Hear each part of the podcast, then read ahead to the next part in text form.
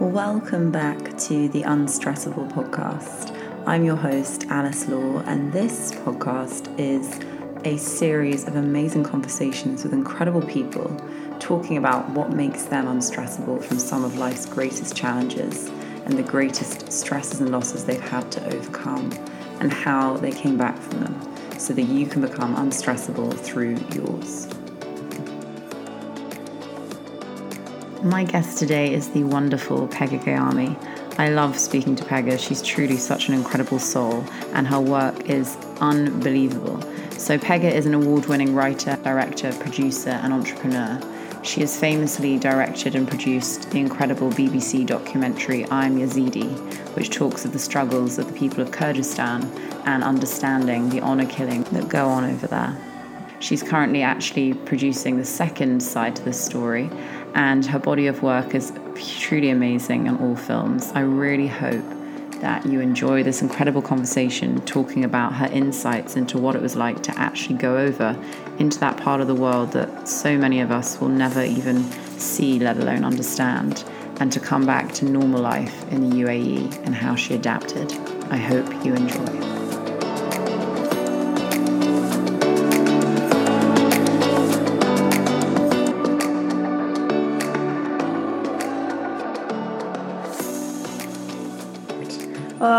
Thank you so much for joining today. I'm so excited to finally have this conversation with you because we have been trying to do this episode for quite a while. So it's amazing. I think it's been two years. I know. How crazy is that? It's like yes. COVID and life. pandemic, yes, and life and yeah, work just takes over. So well, I'm so excited to have you today. So thank you so much for your time. I'm so excited too. so, I mean, okay, you are, first of all, that you're the first um, documentary filmmaker, filmmaker in general that I've ever had on the podcast. So, it's a really nice, interesting, different tangent for people to listen to. And I'm so excited about where this conversation is going to go. But, I mean, first of all, I would just love for you to, you know, tell everyone what was it, you know, about film that made you want to get into that side of life and do that as a career? What was your personal journey into the work you now do today? Right. Um, first of all, I'm honored. Thank you for having me as your first filmmaker. um, I think for me, it was just a love of storytelling. And I, when I was growing up, you know, we didn't have access to cameras and phones and things like that, like we do now. Um, and the access I had to storytelling that was immediate was the stage. So, and for me, it was acting uh, because I was very young. And um, even though I was writing stories and things like that from a very young age, I don't think anyone was willing to, at that time, point of time anyway, you know, um, give the director role to an eight year old, nine year old. Or so um, and I loved acting. You know, this was a part of storytelling that I really, really enjoyed, just embodying um, different people. And then eventually, as I got a little bit older and in my later teens and early 20s, I switched very quickly to the other side behind the camera, behind the camera, if you will, because I realized that that sense of storytelling where I wanted to create a world where I could tell a story that will inspire some sort of empathy or understanding had to go beyond uh, me playing a role. And it had to become a whole world that I can then create and stories that I can create and tell. So that's where um, filmmaking came from. And I think the first film I made was probably when I was 21. So it, I wasn't one of those eight year olds with a camera or anything like that, like Stanley Kubrick or anything like that. For me, it was um, a lot more about sort of the ideas in my head that I wanted to find a way to portray. And now I'm lucky enough to be able to do this as a job and be able to use modern day technology in order to translate these stories to an audience to the best of my ability. So, and the ability of the team, of course, it's never a one man show. one woman show. So yeah, that's true. It's always like a whole. You guys have a whole thing going on, don't you? So many people. It's incredible. It's like clockwork. I think that was the other thing. The first time I, I so the first time I stepped foot in on set was um, as an actress, and then I signed up to this extras um, agency so that I could get on the bigger sets quicker so that I didn't have to go through the audition process and not being chosen. And I just wanted to get on the sets and see how it all works. So I'd go in as um, an extra and I'd watch all these cameras and all this. And I, you know, I would just watch everybody work and it was clockwork. Everybody just, it was like they had rehearsed it. You know, it was beautiful to me. And I thought, this is it. Da-da, this is it. You know, this is what I want. And it was really, yeah, that was probably the, the moment that I realized, yep, yeah, this is definitely it. So I started with psychology and philosophy when I was at university. It's that whole your parents trying to veer you in a direction that you know where you can get a decent job and and then within I think the first semester I was like oh hell no. I can't do that. No no no no no no no no. You know. So that's yeah. amazing though. So okay obviously you've done you know so many different kinds of films like commercial work on and then documentary. And how is it that you sort of trans transition into the raw life real film raw life experiences of that documentary is you know such as i am yazidi which is you know amazing on bbc your documentary of Kurdistan incredible. But i mean how did you veer into that side of things? Because that's obviously a whole different that's a whole different side of film in general isn't it? Oh yeah. Yeah. Um, nonfiction is definitely crazier than fiction could ever be. I mean, some of the stories and things that you come across, no one could could even come up with some of the things that I've seen and heard and experienced. It's not something. I mean, yes, you know, we're all creative and we're great writers and all this, but yeah, I think with I'm Yazidi, yes, it, it was my first documentary, and I'd gone to Kurdistan, Iraq, because I was more interested in the fiction element of their faith. And this idea that these very peaceful people, which I'd read about, um, were also worshipping the fallen angel, so to speak. And I thought, this will make a great fiction film. And so I went there to, I just wanted to be amongst them. It was just this pool that I can't explain because I was here uh, for the film festival in Abu Dhabi. And never in my life had I ever thought about traveling to a place like Iraq. Ever. But there was just when the opportunity came to travel there, um, and it was within two weeks of me finding out about the Yazidis in 2009. And within two weeks, I was on the plane and over there. I just could not sit and think about this.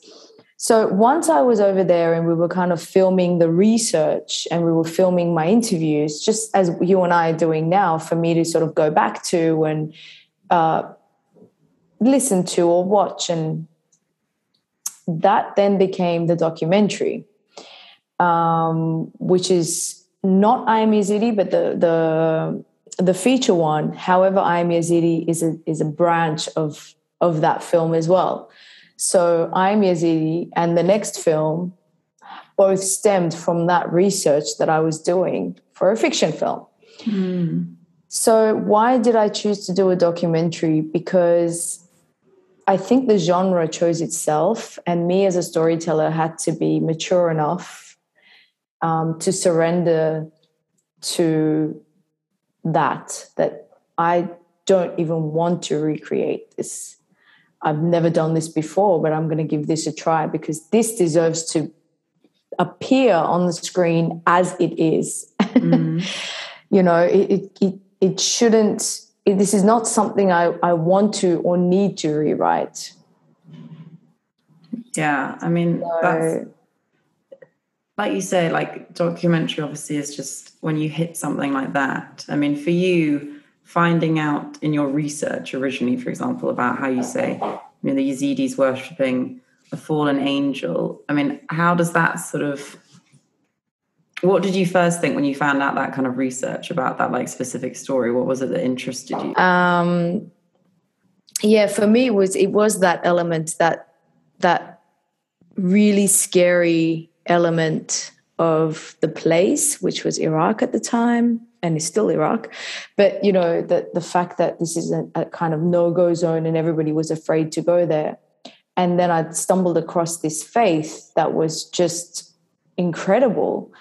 Um, and it was, I think it was a thing about it that scared me that made me want to go. Would you be able to explain actually for the listeners what the faith is actually about for people who haven't, you know, so yeah, it's it's a very complicated faith because it's one of the oldest faiths, religions um, in the world, and specifically in Mesopotamia, which is where most, if not all, religions came from. Um, except the Asian and Chinese, and you know all the other, you know what yeah. I mean by that. So I mean Abrahamic religions, and then sort of the Mesopotamian religions such as Zoroastrianism or Yazidism which were in the beginning known as um, star, moon, and sun worshippers. Hmm. Because, absolutely, yeah, exactly. So they, you know, they believe in. Um, it's such a complicated religion. It's not something you can say. So basically, they believe that there is only one God and then there is an entity between God and humans, which they call Malak Tawus, which is the peacock angel. And it's shaped in a peacock. And then they have, like the rest of us, like everybody else, as in all the other Abrahamic religions, they have the um, six other angels that came to earth and formed the earth and all this. So ultimately, their beliefs and all the other beliefs that I've read about, all the other faiths, are pretty much the same story, but from a different perspective. So during the time that Yazidism was being, um, what's the word? I guess you could say during the time that was the most difficult for Yazidism to survive was during the Christian Crusades and then the Islamic um, Crusades, I guess. Um, and what happened then was that in order for them to survive, they accepted all these other elements from all these other faiths. And just by nature of where they lived and the people that were their neighbors, they started sharing their culture and their religion and things. And so then Yazidism became something different to what it was initially. Mm. This is what we know until now in a very basic sort of, you know, paragraph synopsis. and I don't know if that made sense. No, it but, does. Yeah, it does. So yeah. obviously, like, you know, you doing this kind of documentaries like I'm Yazidi, you go to places like you say, you know, going into Iraq, that's not somewhere that most people, as you've mentioned, think, okay, I'm going to go. To, I'm going to go to Iraq. Actually, yeah. it's so far. I'll just take a trip. Yeah, yeah. So I'll just take a trip. It's obviously, you know, thought of as you know, it's essentially like a different world. It's dangerous. It's not somewhere you go ever on holiday. It's like yeah. you know, it's a proper destination situation for you. So going to those places and seeing the things that you've seen that the average person, you know, like myself, has never had insight into and probably will never have insight into going somewhere like that. Do you sometimes find it hard having this sort of heightened awareness and perspective of what the world is really like and then speaking to people who don't for just lack of insight of being able to do that?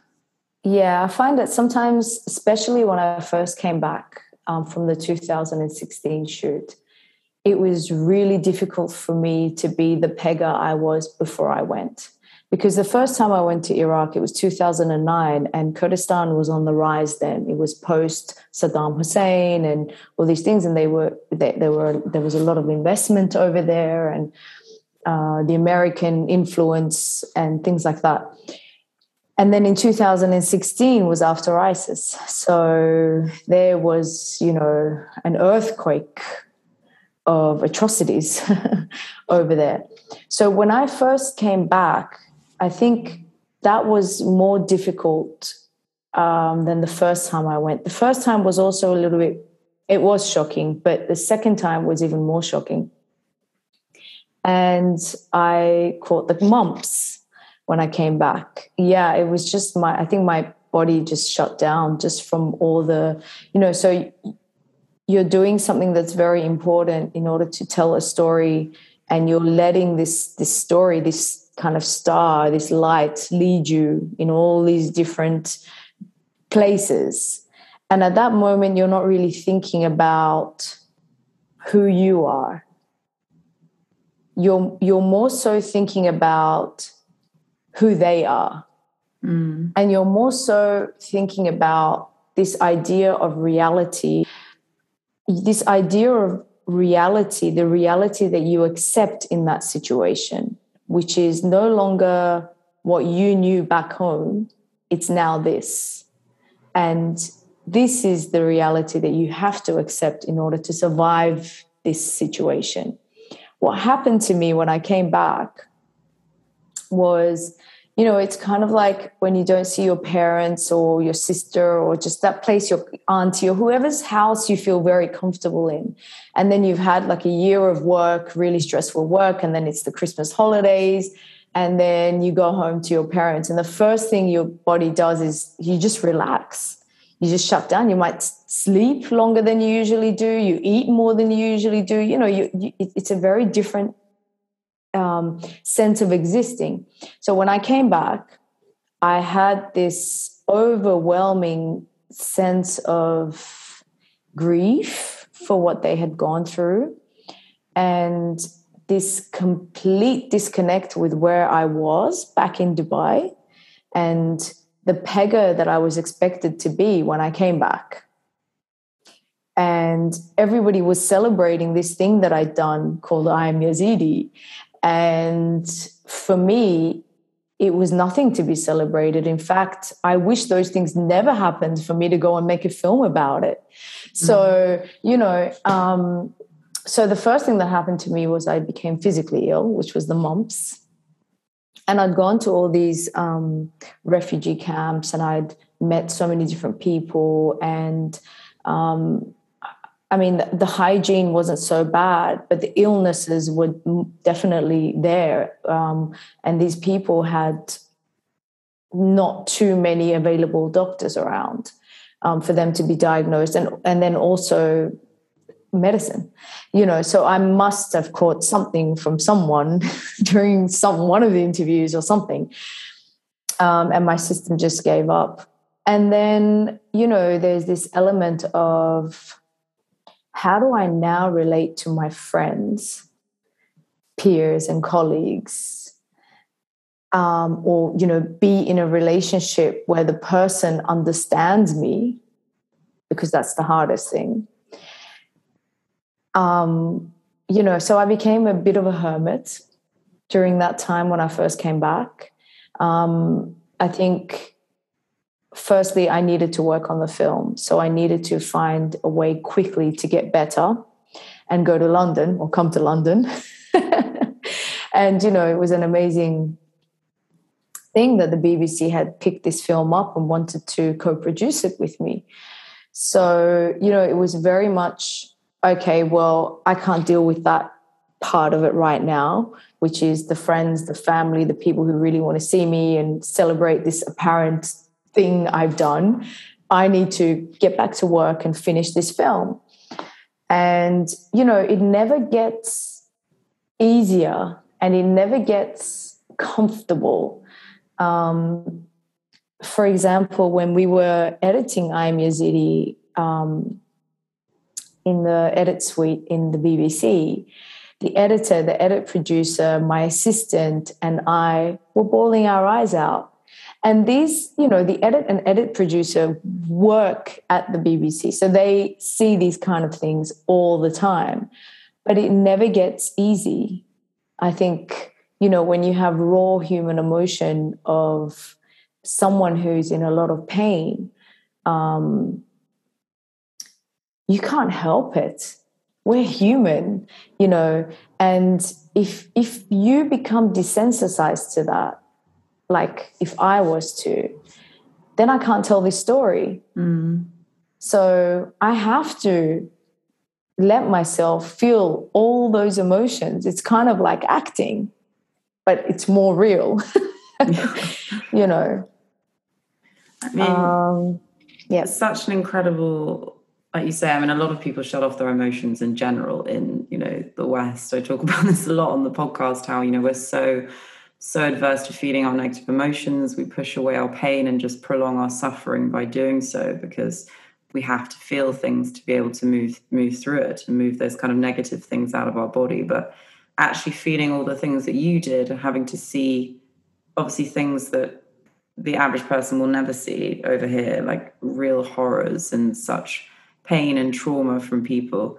That must have been such an intense experience for you. And how did you cope with that kind of, you know, It's suffering? interesting. Yeah. So it's interesting that you say that we push our emotions back, which I did.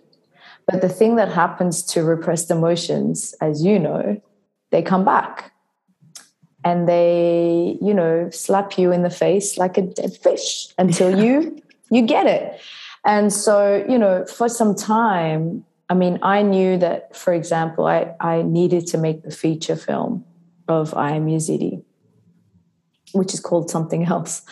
But I needed to finish what I had started. But for years, I ran away from doing that because I needed to heal. Subconscious, you know, these are all unconscious things I didn't know that I needed to heal. But I, I, my actions were telling me that I need to go in a different direction and work on some you know lighter things you know like a cooking show or a you know thing a commercial a Hyundai commercial or something you know so Mm.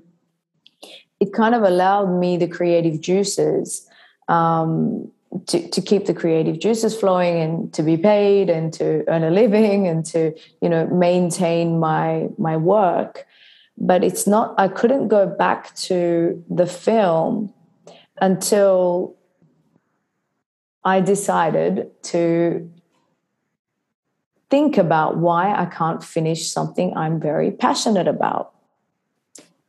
And it was all those suppressed feelings and repressed emotions and all the things that I was running away from that needed to be dealt with in order to set me free and make me strong enough to come back to the project, which is where I am now.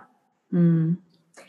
And there is a point where, with any job, you know, healers, real healers, there is a time where you think, yes, I am dealing with people's raw emotions, or I'm telling a story, or I'm, uh, but there is a point where now I'm me, and that is over there. And you, or I had to separate my emotions that I was feeling during the edits, during the making of this film, during shooting, to who I am outside of that. Because I'm this very bubbly, happy, jumpy, you know, love sports, love reading books, love telling jokes kind of person. And then at the same time, I'm this really serious person that's telling this really serious um, story. Um, so I think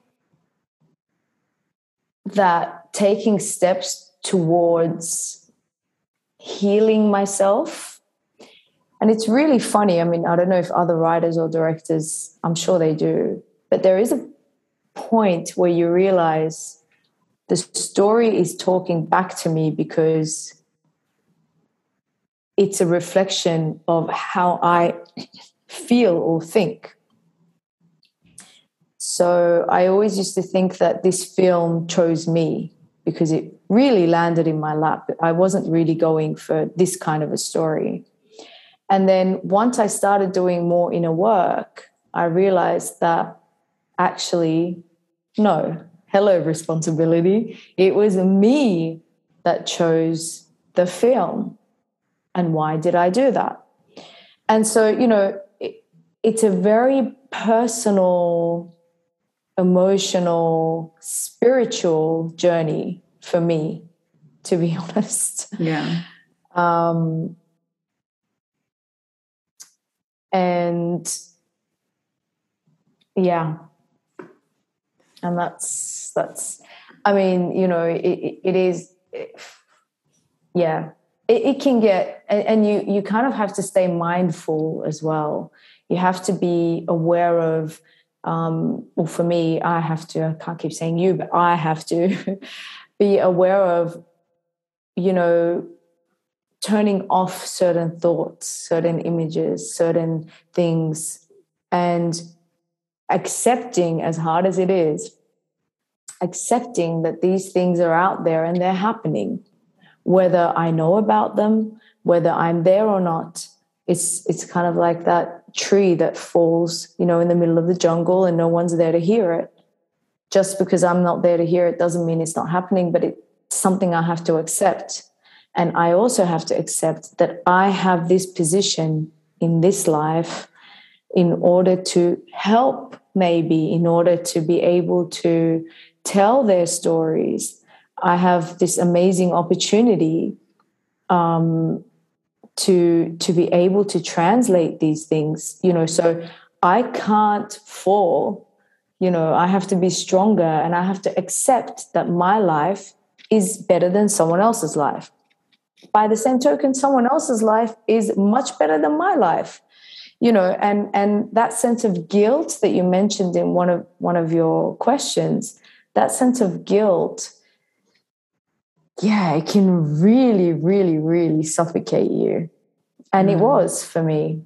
It really was. I mean for years i just i wouldn't go to family parties. I wouldn't go out. I wouldn't post happy pictures um, because you know I'd become friends with with some of the people on Facebook and Instagram, and uh, I, and I thought to myself, how can I post a picture of me celebrating something when I know the person who's going to see this is sitting there in that refugee camp in that small little room, not knowing where his family are, not knowing where his wife or kids or her husband or her kids are and here I am, having gone there, having witnessed this, and I'm here partying with my friends. It doesn't even make sense to me.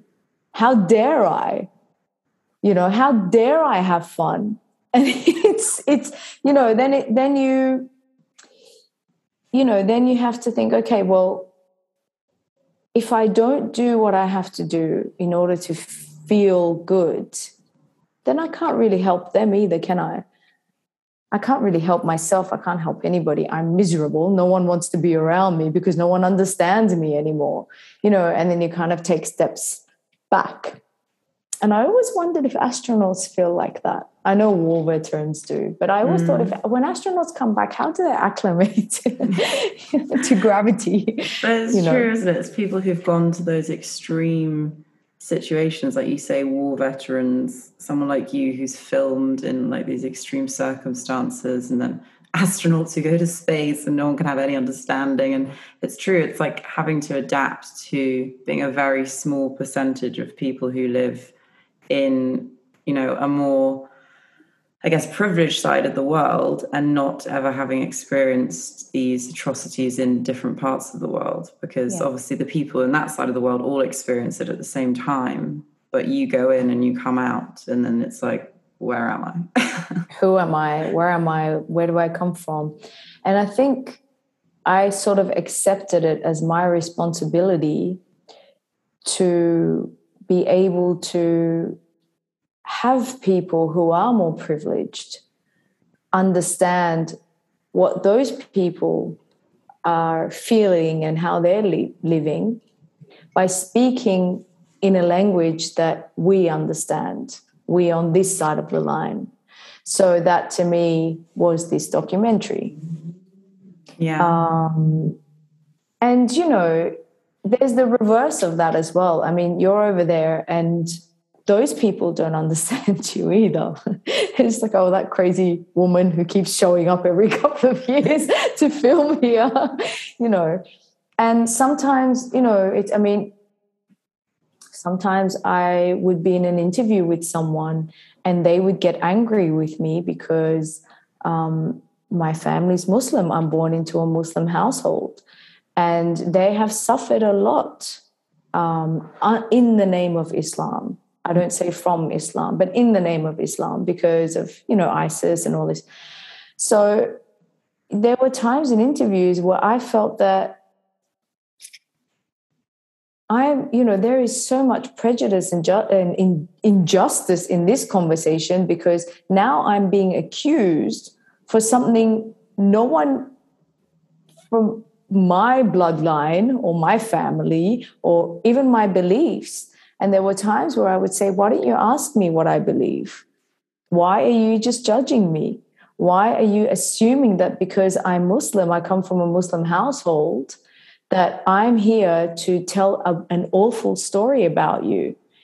And there was a time when I said, okay, if you don't want someone to tell an awful story about you, stop doing stupid things. and that goes for everybody or any culture because someone at some point will show up and be interested in your culture and will be interested in tearing it apart and that's not what i did but you know for the sake of the girl who was killed in the name of honor to try and understand why. Mm. You know, um, so you know, there's the flip side of that as well. So you kind of it's very lonely. Yeah. You don't fit in there. You don't fit in here. You don't fit in anywhere. Feeling like a nomad. But yeah. Um, so I mean, okay, going to like Kurdistan, for example, what is it actually like to film a documentary somewhere like that? Piece of cake. Yeah, I mean, in what way? So, do you mean safety or yeah, just safety and the experience and sort of how you feel every day, the sort of experiences you have to go through to yeah. be able to do that? I think for me, um, my one of my assets was that I spoke Farsi and you'll have to watch my next film to know why that was an asset. but I mean, I spoke Farsi, and a lot of Kurds, not a lot, but they also kind of speak a little bit of Farsi. And the fact that I could blend in, um, and that I was, you know, I made this film as one of them. I wasn't an outsider coming in to point the camera at people. So when I met people, I made sure that I put my, you know, that that they saw it for what it is, that someone that genuinely loves you thinks the world has been unfair to you, thinks you're being unfair to yourself, um, but is here because of this, you know, I don't need to be here. For example, in one of the refugee camps, and this is in the upcoming film, um, you know, he said, Look, you just want to get famous from our stories. And I, you know, at this point, I think I lost it a little bit. I have to watch that particular footage back. But I said, Look, it's my birthday. And, that, and it was my birthday that day. I'm sitting here in a refugee camp in Kurdistan. No one's paying me to do this. At that time, I hadn't even signed the contracts with BBC. I said, and I'm here trying to understand your story, to update my film from 2009 and 2010, I have traveled the world following your story. And you're talking to me like there's a million ways that a woman can get famous. she does not need to be sitting, you know, in a refugee camp in Kurdistan, um, interviewing you, you know. And um, so yeah, I mean, yeah, you, you, there there are a lot of a lot of backlashes like that as well that you learn to deal with.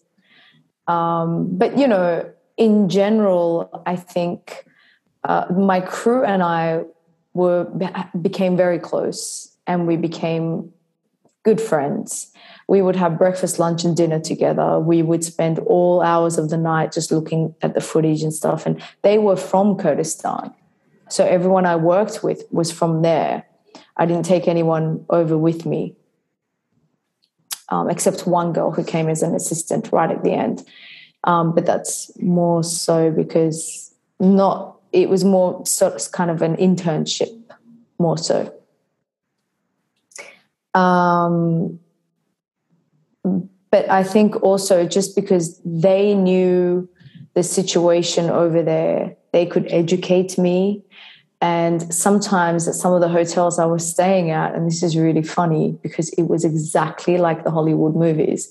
So you'd see these guys, these huge guys in suits and earpieces, and you knew immediately someone important was in the in in in the hotel.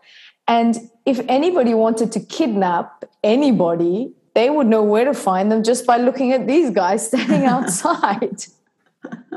you know, so I'm walking around like this, I swear. And I thought, thank God I'm not doing that. Firstly, I don't have the money to pay for that sort of thing. And secondly, you know, I kind of want to just weave through, get to the point, blend in as much as I can, and talk to these people and try and understand them better. Um, in terms of what it was like in Kurdistan, I have to tell you, there were some amazing moments. We laughed, we danced, we made food. Um, you know, people will constantly invite me over to feed me, and I love food. So, you know, there were moments um, that are not. I will so you know have them in the next film, but it they are part of life that you experience when you're over there. So it wasn't all awful, you know. It, some of it was just people being people and being friendly and um, loving each other, you know, and that's the other thing. What unites us? We're all the same. We want mm-hmm. the same things. You know, we want love, we want safety, we want money, we want peace, we like drama, you know, all of those things, they're universal. Um, and you find that over there. I mean, sometimes I watch the footage back and I think, how did I understand this person at that time that was speaking to me in Kurdish? Not even Farsi, not even, you know. And I was replying in English or Farsi, and this person understood. Because at that moment, we're not speaking languages. We're speaking from human to human, from heart to heart. And we're talking each, to each other through this language that we still haven't really, I mean, we really don't know what that language is other than the language of love, friendship, being a human, and just understanding each other without understanding each other's language. Mm. Um, and most of the people in the crew didn't speak any of the languages I spoke. but somehow we were able to make a film, you know? That's amazing, isn't it? That you can have those interactions with people that are essentially like people being able to read not just body language but energy and understand what each other is saying through that that method and it's i guess it's like the original you know form of communication like you know when someone meets someone who is so far from their world you know that's the only thing you have really yeah understanding that's right. Um, and this was my second experience doing that. So the first one was in the north of Iran, where I shot a film in the north of Iran, and they speak a completely different dialect. They don't speak Farsi. And same thing, you know, in the editing suite, I was like, oh, that lady spoke to me in Gilaki. I, I don't understand, and she doesn't understand, but somehow we were able to communicate, you know.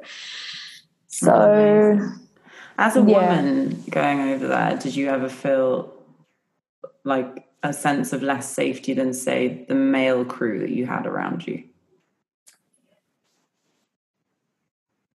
To be honest with you, no, I didn't. I don't know if that's just inherent and that's just something that I have always been, or if that was just how it was. I, I didn't feel insecure as a woman. There were times where I felt that there could have been a kidnapping as um, an outsider. And it was only until I not until I watched the footage back that I, with translation, that I realized what was actually going on. And yeah, just trusting my intuition and kind of removing myself and the crew from a situation that would have otherwise ended very badly. There were a few times like that. Really? So, yeah, I think just the topic that I was making this I'm Yazidi about was taboo, is taboo still, because it's a shameful thing for the Yazidis. It's not something that they're proud of. Um, it is something that exists in a lot of cultures. Um, but I guess because the Yazidis have suffered so much already because of just where they're situated, they're Kurdish, they're kind of in that in that way they don't didn't really have any land uh, a religion that nobody has really accepted as a religion or hadn't accepted at least until when I, uh, 2009 when I was there. So you know this this sense of identity, this lack of of identity, um, you know that usually comes from a flag or comes from a land uh, or a culture. For them, was their religion and then killing in the name of this religion actually goes against the beliefs of the religion. So, is it a Yazidi problem or is it a cultural problem? But then, you know, this film specifically is speaking about a situation that involves Yazidi men killing a Yazidi woman. So, the doggy. So, was there a specific moment that you know changed your outlook on life when you were filming this? You know, I'm Yazidi oh, being over there. To be honest, there were plenty. Um, there were plenty, and as I mentioned before, they change you from the inside. So they change you from a sense of if my identity, for example, is my family and my religion and my i don't mean me i mean all of us everybody. Um, and i'm over here studying another race another culture another religion and objectively looking at these people. Um, it does force you to look at yourself and your own life and your decisions in a very different way because you think, okay, the core of my existence might be something else if it wasn't colored with all these other things that I'm seeing in these people as I'm talking to them and as I'm studying them and looking at them very objectively or subjectively, you know. Um, to pinpoint an instant I think what drew me to this film was because I couldn't understand what was going on over there. And in order to understand what was going on, I went over there and I went amongst the people. I think kindness, the kindness that you see in people, even though they want nothing to do with you, they will still let you walk into their house and still offer you tea, even though they hate the fact that you're making a film about them that talks about something that's very taboo and shameful to them. Um, I think there were times when I saw hate that I understood. And there were times when I didn't expect myself to understand this kind of hate towards others. Mm. And the only way that I could understand it was because I'd have I'd I had had this shift in reality that you and I spoke about. And I had accepted reality as it was presented to me when I was over there. And by accepting that reality means I became one with the people around me. I was no longer a fly on the wall, I was a person in the room. And when you look at the situation from a person in the room, then you end up feeling the emotions of everybody else. You end up understanding the pain. You're no longer the doctor, you're the patient, like everybody else. So then you start seeing the world through this perspective.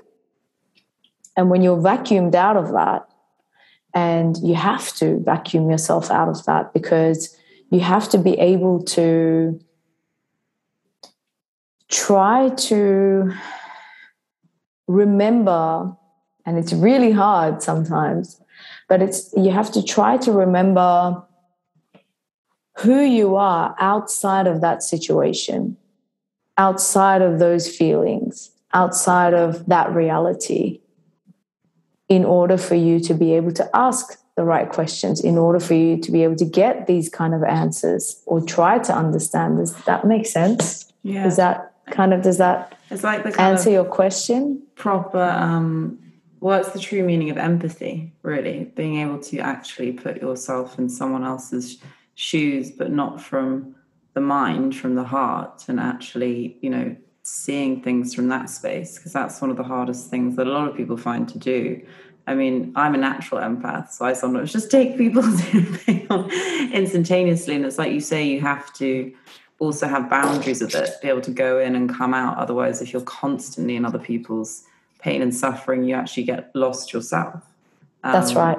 That's right. Exactly. And I think empathy was one of the things that pushed me or really inspired me to make films because I had this natural understanding, like you said, of uh, this empathy towards people and their situations and things. And I just couldn't ever translate that to my friends, even at school. I mean, I remember I went to a Catholic school, and everyone in my school was pretty much Catholic and Australian. So, me and like maybe three other people were not Catholic and not Australian in that sense, um, as in not Anglo Saxon. So then um, I'd go to Iran with my family and I'd see these amazing mosques and these awesome people and these old men on the streets who were doing these weird and wonderful things. And, you know, and I, I'd come back and I had to quickly acclimate or reacclimate to the situation that I was in as the identity that I have in Australia because I there was no way in hell my friends would understand what I was talking about or why it was beautiful and not weird, you know.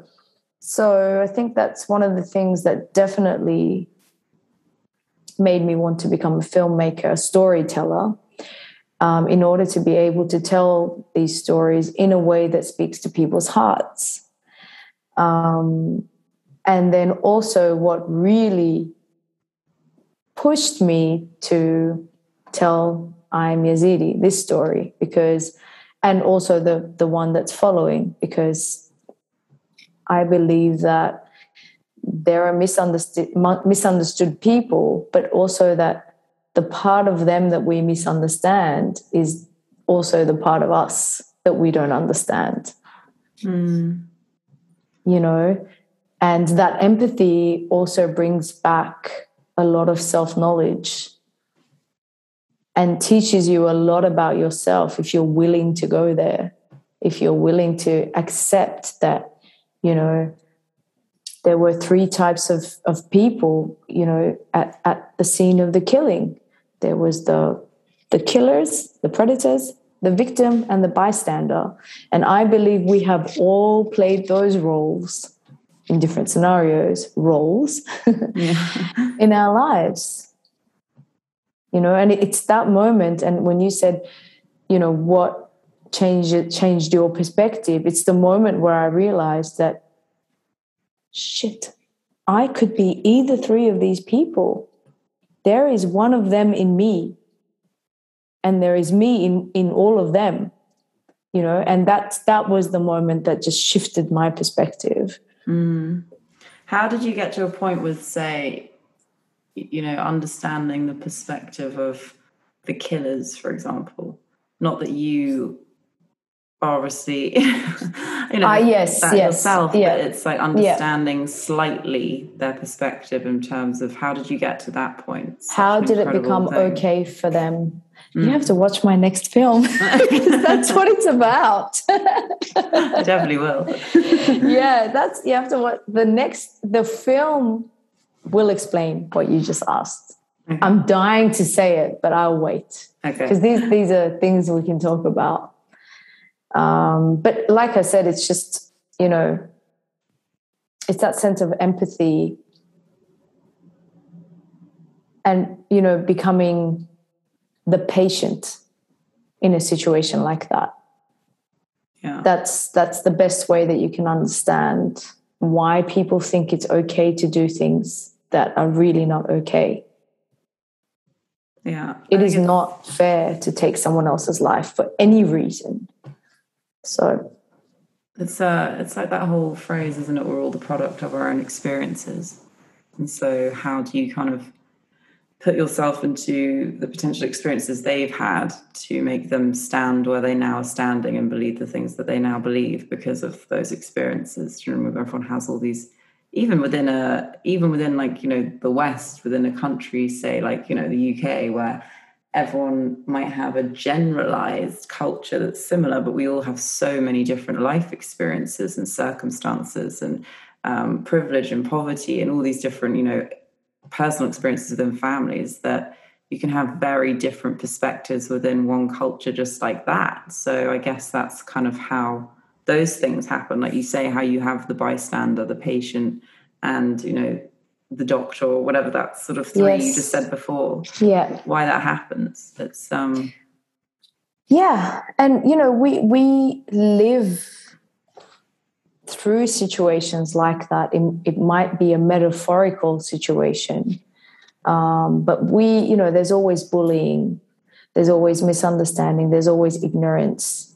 Um, someone said to me, and it was really, he was a professor actually at the university in Kurdistan, and he said, Pegah, honor killing doesn't happen in the West because it can't happen because it's against the law.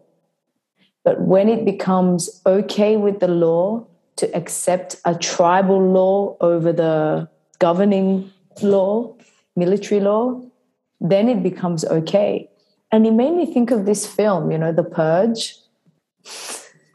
Have you seen it? I haven't seen it. I've heard. Where haven't it, everyone goes and kills their neighbor basically it's kind of this 24 hours where you can go and kill whoever you want and it's a really nice symbol you know sim- symbolically how people feel about each other you know if someone really shakes your sense of identity by an action that has absolutely nothing to do with you I mean, just look, just watch the people who go to a football game, right? If you were to just turn the camera onto the audience or, or a, a, an MMA fight, I mean, we are watching two people physically hurting themselves, each other, you know, and we're like cheering and, you know, yeah, kill him. And I've been one of those people too. It back to Gladiator in Roman times. It's like That's it.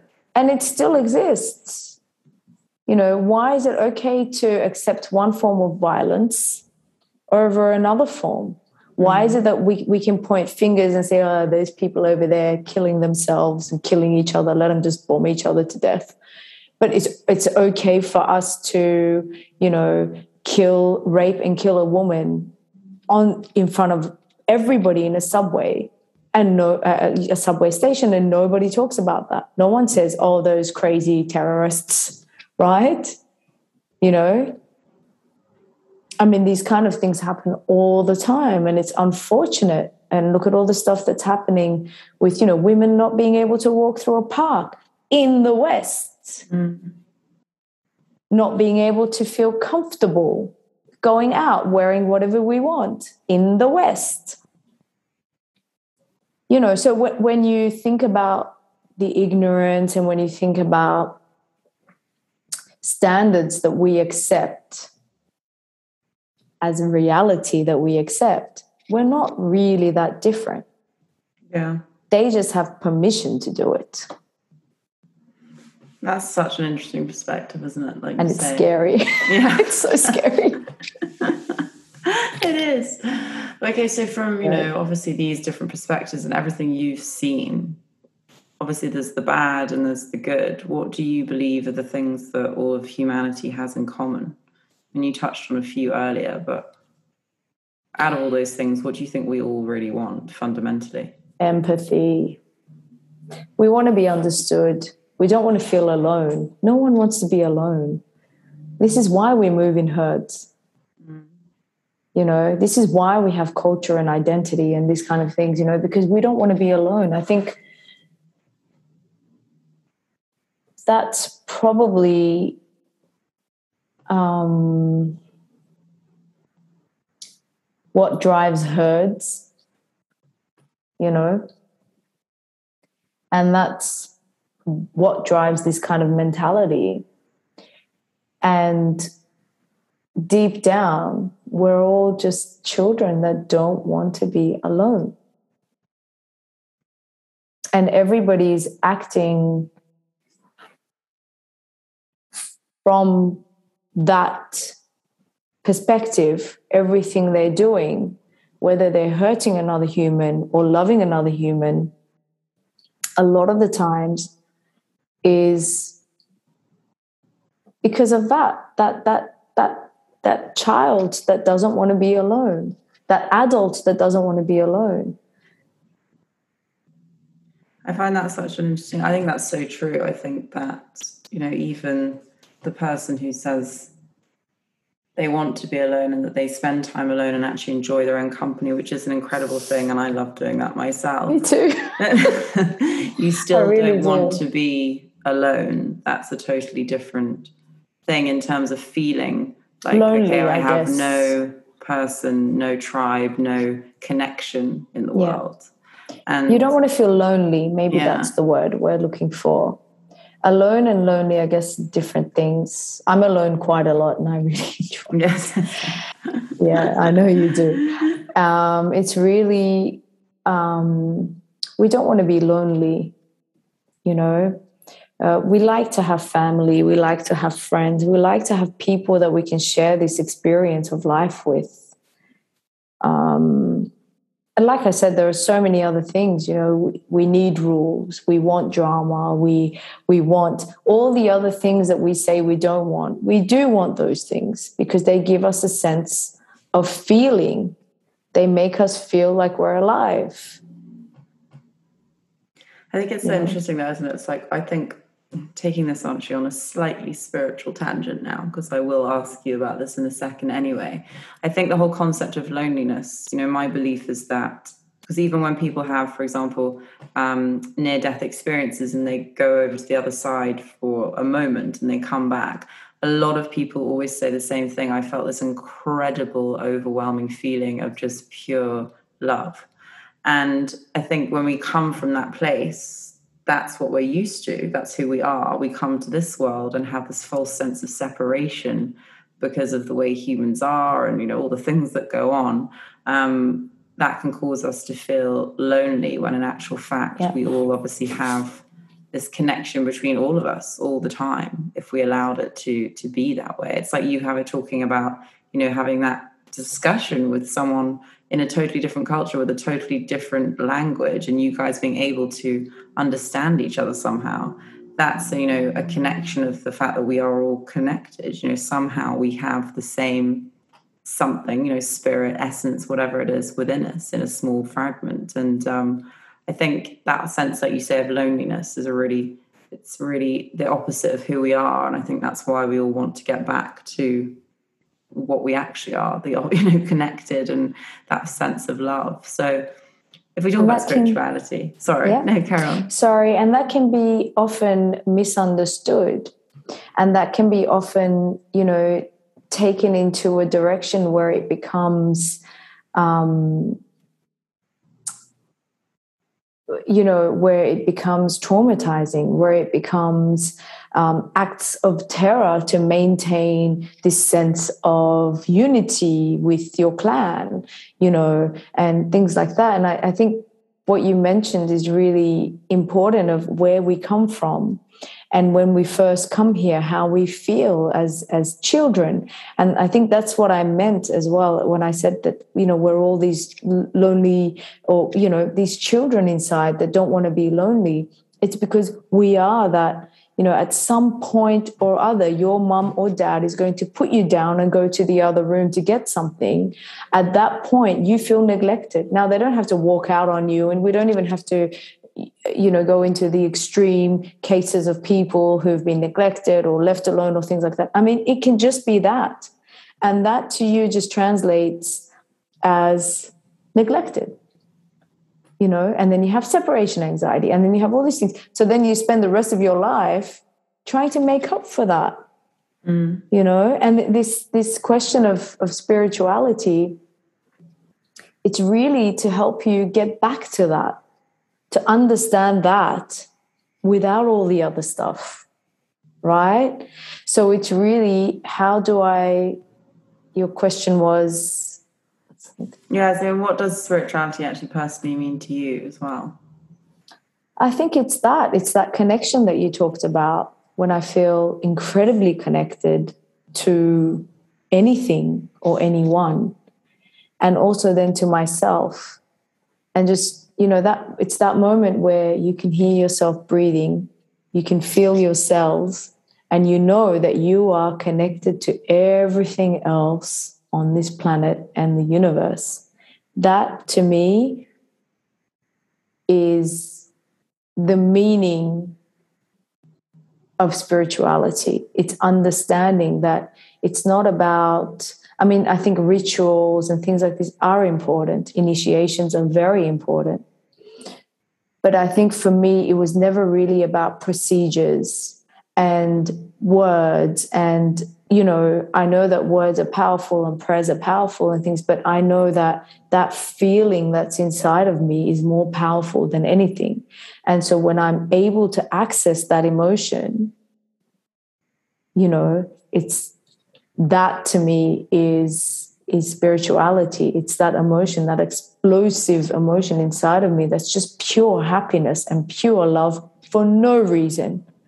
That to me is spirituality. And when I can feel connected to everything and everyone and have this sense of appreciation and gratitude, that's what it is to mm-hmm. me.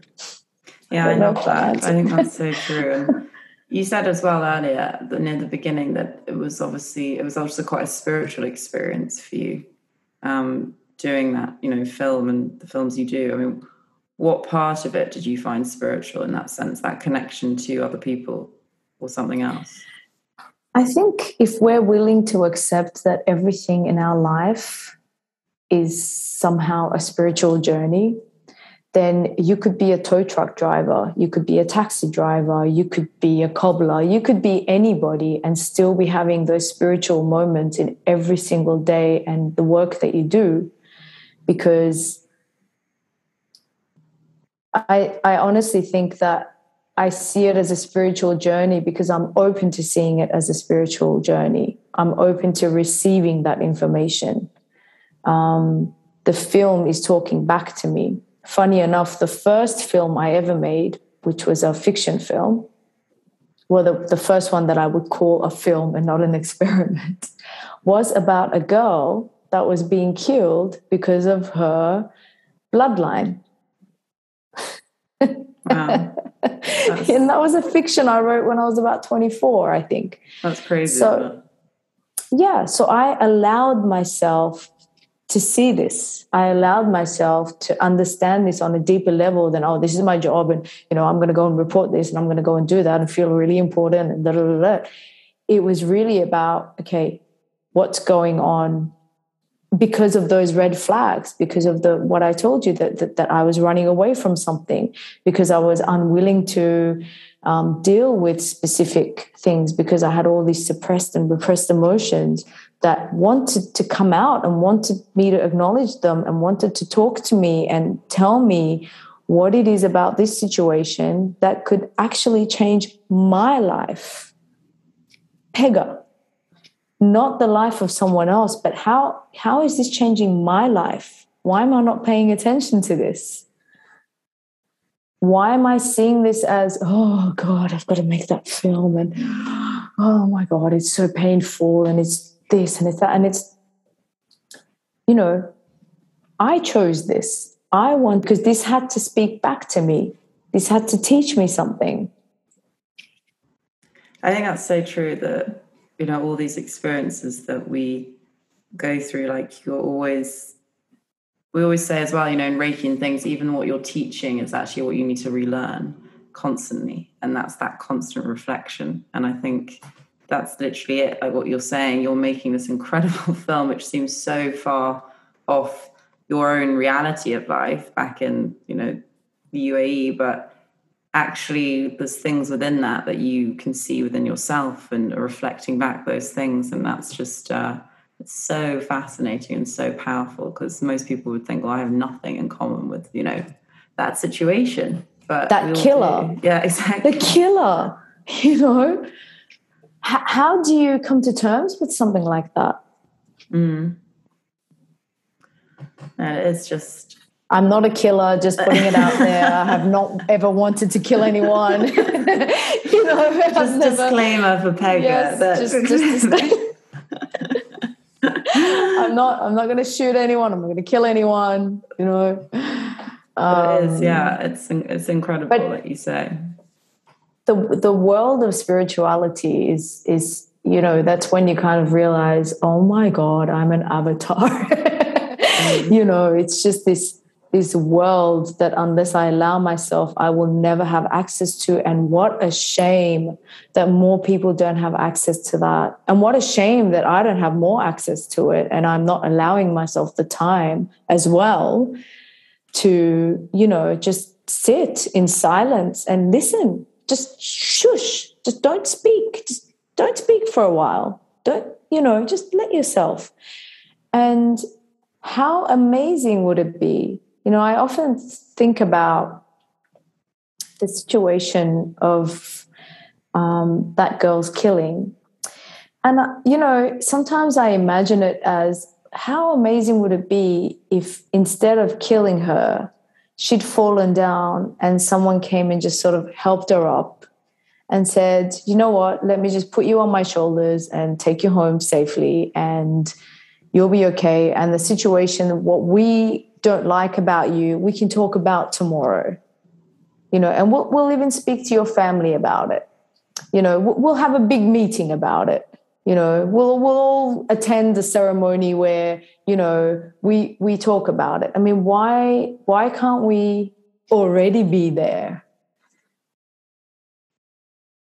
So true. It is so true.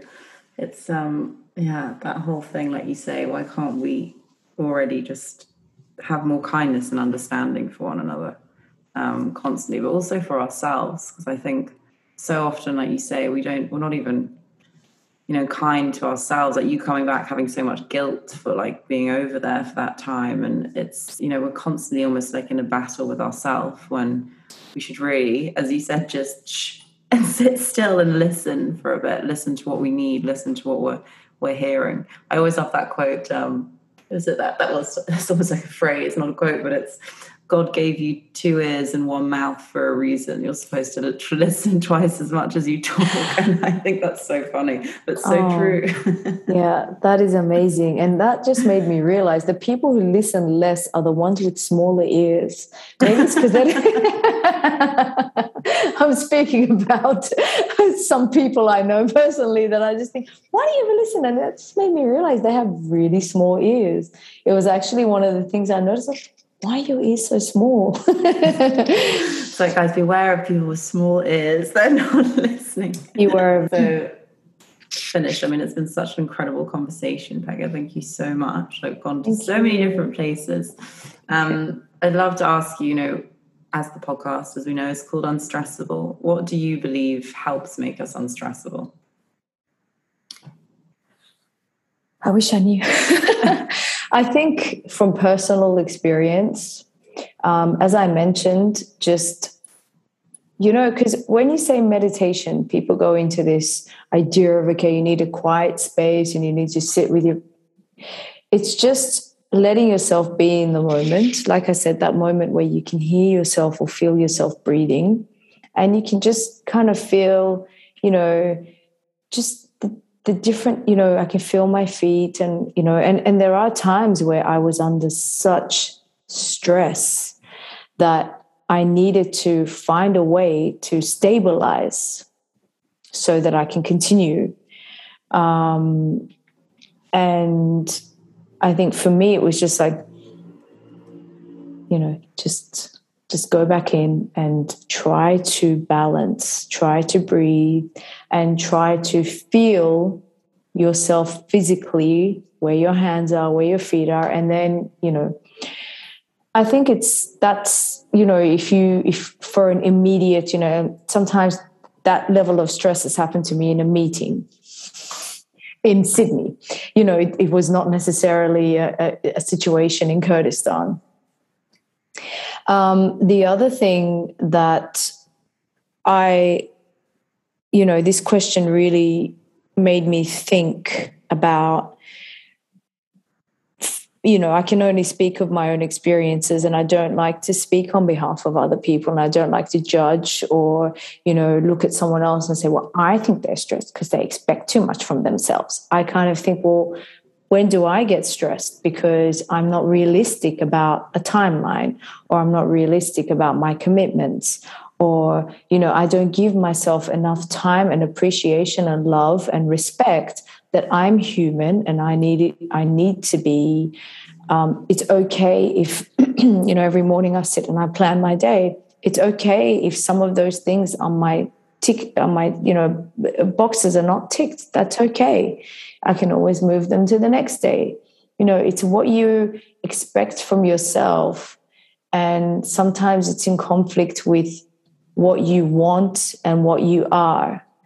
Or you know that's that's you know then you kind of you need to give yourself that love that time that appreciation and kind of a pat on the back every now and again and say why am i punishing you why am i constantly punishing you just look in the mirror and say why am i punishing you because i do that a lot and that really helped me um, when i came back and when i was going through those couple of years it's been five years since i am yazidi and I haven't been able to pick up the feature film till now. So you can imagine, you know, it was those, you know, it's that, it's that, it's not, I don't need forgiveness. I never needed to feel guilty to begin with. Mm. Why do I think I need forgiveness? Why did I feel guilty?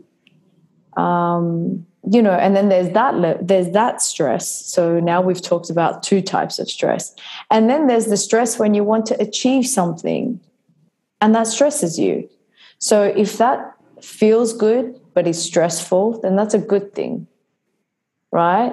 Sometimes it's not stressful but feels awful. That's not really a good thing is it? Right. So sometimes i think you know when it comes to fear or stress we we paint them in this um, you know this awful shade of whatever is the worst color that you don't like because it's different for everyone.